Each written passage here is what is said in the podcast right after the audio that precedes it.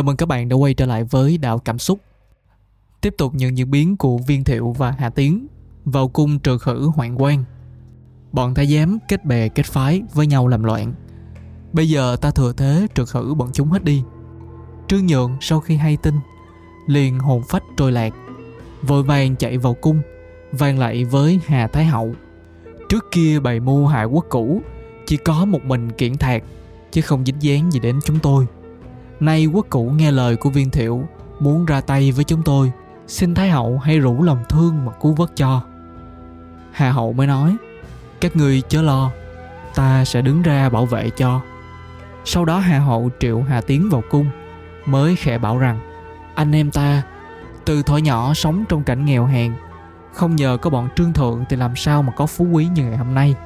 Nay kẻ bất nhân là Kiển Thạc không còn nữa, sao huynh còn tin lời người ta mà đi toan tính giết cả bọn Hoàng Quang? Hà Tiến nghe xong liền thấy có lý, liền về nói với các quan rằng: Kiển Thạc bày mưu hại ta nên xử lý cả tộc, còn những người khác chớ có đụng vào, kẻo gây tiếng oán. Viên Thiệu mới nói rằng: nhổ cỏ mà không nhổ tận gốc rễ thì khác nào chuốc họa vào thân. Hà Tiến mới đáp lại: ý ta đã quyết, các ngươi chớ có nhiều lời nữa. Sau đó đám quan lại đều lui về cả. Ngày hôm sau Hà Hậu cho Hà Tiến tham xét công việc của bộ thượng thư, còn người khác thì đều được thăng quan tiến chức. Đổng Thái Hậu biết chuyện liền cho mời Trương Nhượng vào cung phán rằng: em của Hà Tiến trước kia nghèo hèn, vì có ta cân nhắc cho nên mới có cuộc sống ngày hôm nay, sống trong cảnh vinh quang phú quý. Con còn được lên ngôi hoàng đế, vị long thế phượng, quan lại các bên lại trở thành phe cánh của nó cả. Giờ đây uy thế của nó ngất trời, ta biết phải làm sao bây giờ? Trương Nhượng lại nói: muôn tâu Thái Hậu, cách thì có, nhưng không biết Thái Hậu có muốn nghe hay không. Đừng nhiều lời nữa, Thái Hậu đáp: xin Thái Hậu cứ ra triều mà ngự, rủ một lớp rèm mỏng xem xét việc triều chính. Sau đó phong Hoàng Tử Hiệp lên tước vương, rồi phong cho quốc cũ Đổng Trọng lên nắm quyền cao hơn, coi giữ binh quyền và trọng dụng bọn hạ thần, thì việc lớn mới có thể mưu tính được. Lúc này Đổng Thái Hậu nghe xong cả mừng, vì nghĩ đã không có phe cánh thì chỉ có thể dựng lên mới không bị mất thế. Sáng hôm sau giảng chỉ phong Hoàng Tử Hiệp làm Trần Lưu Vương, còn Đổng Trọng được phong làm Phiêu Kỵ Tướng Quân. Bọn Hoàng Quang, Trương Nhượng đều được tham dự triều chính.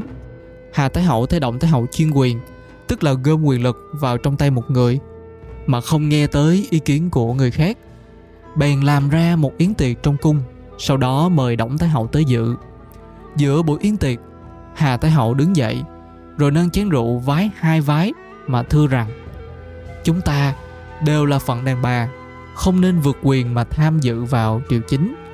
Nhớ lại chuyện xưa có Lã Hậu vì chữ tham, giữ trọng quyền quá nhiều trong tay mà gây họa lớn, khiến cho nghìn người trong dòng tộc đều bị trảm cả. Nay chúng ta chỉ nên yên phận trong cung cấm cho đúng đạo. Còn triều chính thì đã có các quan lại quần thần và các nguyên lão thần bàn tính với nhau, được vậy thì thiên hạ mới thái bình. Cúi xin Thái Hậu suy xét.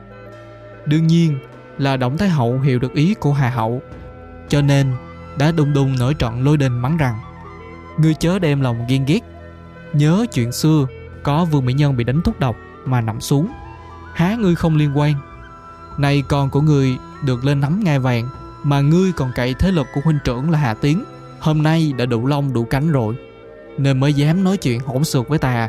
Ngươi chớ quên, ta có thể sai Phiêu Kỵ Tướng Quân lấy thủ cấp của huynh trưởng ngươi dễ như trở lòng bàn tay. Nghe xong Hà Hậu cũng không chịu nhường, kẻ tám lạng người nửa cân, liền tức giận cãi lại rằng: ta muốn tốt cho thiên hạ xã tắc, muôn dân bá tánh, nên đem lòng khuyên can ngươi, mà ngươi lại trở mặt nổi giận như vậy sao? Còn nói ta bày mưu tính kế gây tiếng oán.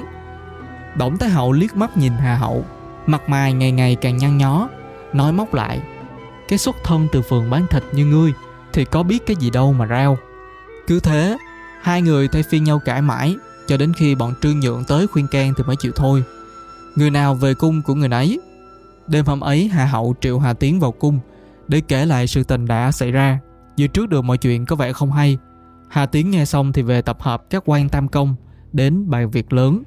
Sáng hôm sau đến buổi chầu triệu, Hà Tiến dẫn đầu xuôi các đình thần phe mình tâu rằng: Đổng Thái Hậu trước kia là một phiên phi, nay tiên đế đã không còn nữa. Danh phận không nên ở lâu trong cung cấm. Xin người hãy rời ngay ra an trí mà ở. Hạn lập tức phải đi ngay.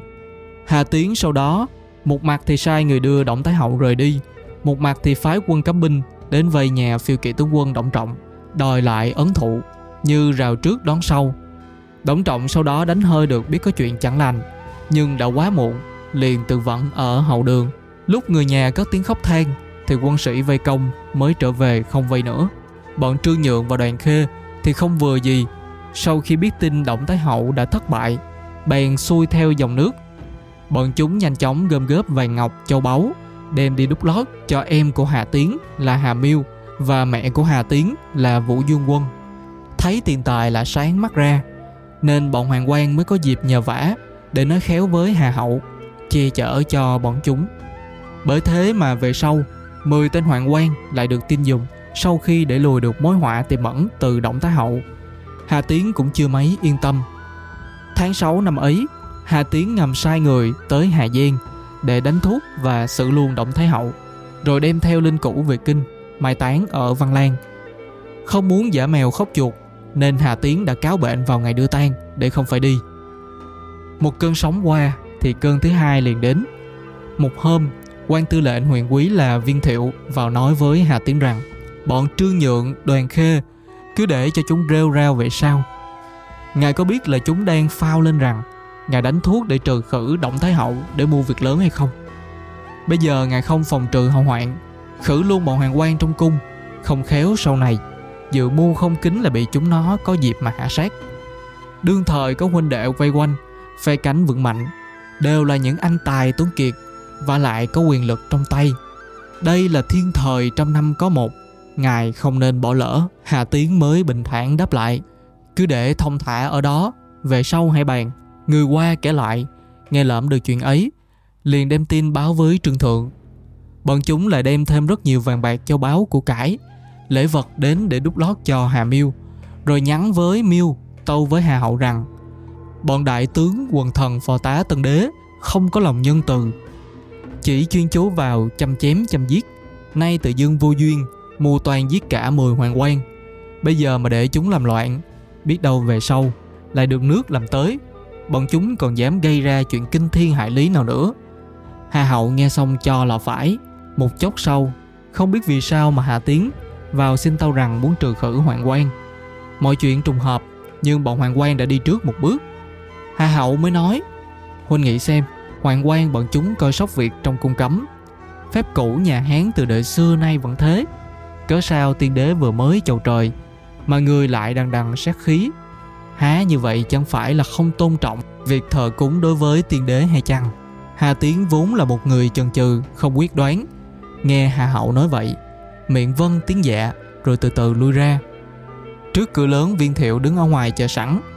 Hà Tiến bước ra, ông liền tới hỏi: thưa đại nhân, việc lớn thế nào rồi? Hà Tiến mới nói: ta đã bẩm chuyện với Thái Hậu, nhưng người không nghe thì thôi, chứ biết làm sao. Viên Thiệu mới oán một tiếng thở dài rồi nói: có chăng bây giờ ta triệu tập anh hùng khắp nơi, đem quân về kinh để trừ khử họa này, đến lúc mọi chuyện đã rồi thì Thái Hậu có muốn khác đi cũng chẳng được. Hà Tiến mới nói: đây quả là diệu kế. Sau đó rất nhanh bèn truyền đi khắp nơi các trấn, triệu các tướng lĩnh đem quân về kinh đô. Nhưng quan chủ bạ là Trần Lâm đã can rằng việc ấy không nên. Tục ngữ đã có câu bưng mắt bắt chim, làm thế thì mình tự dối mình. Việc nhỏ này mà tướng quân không làm xong, huống chi là những việc lớn.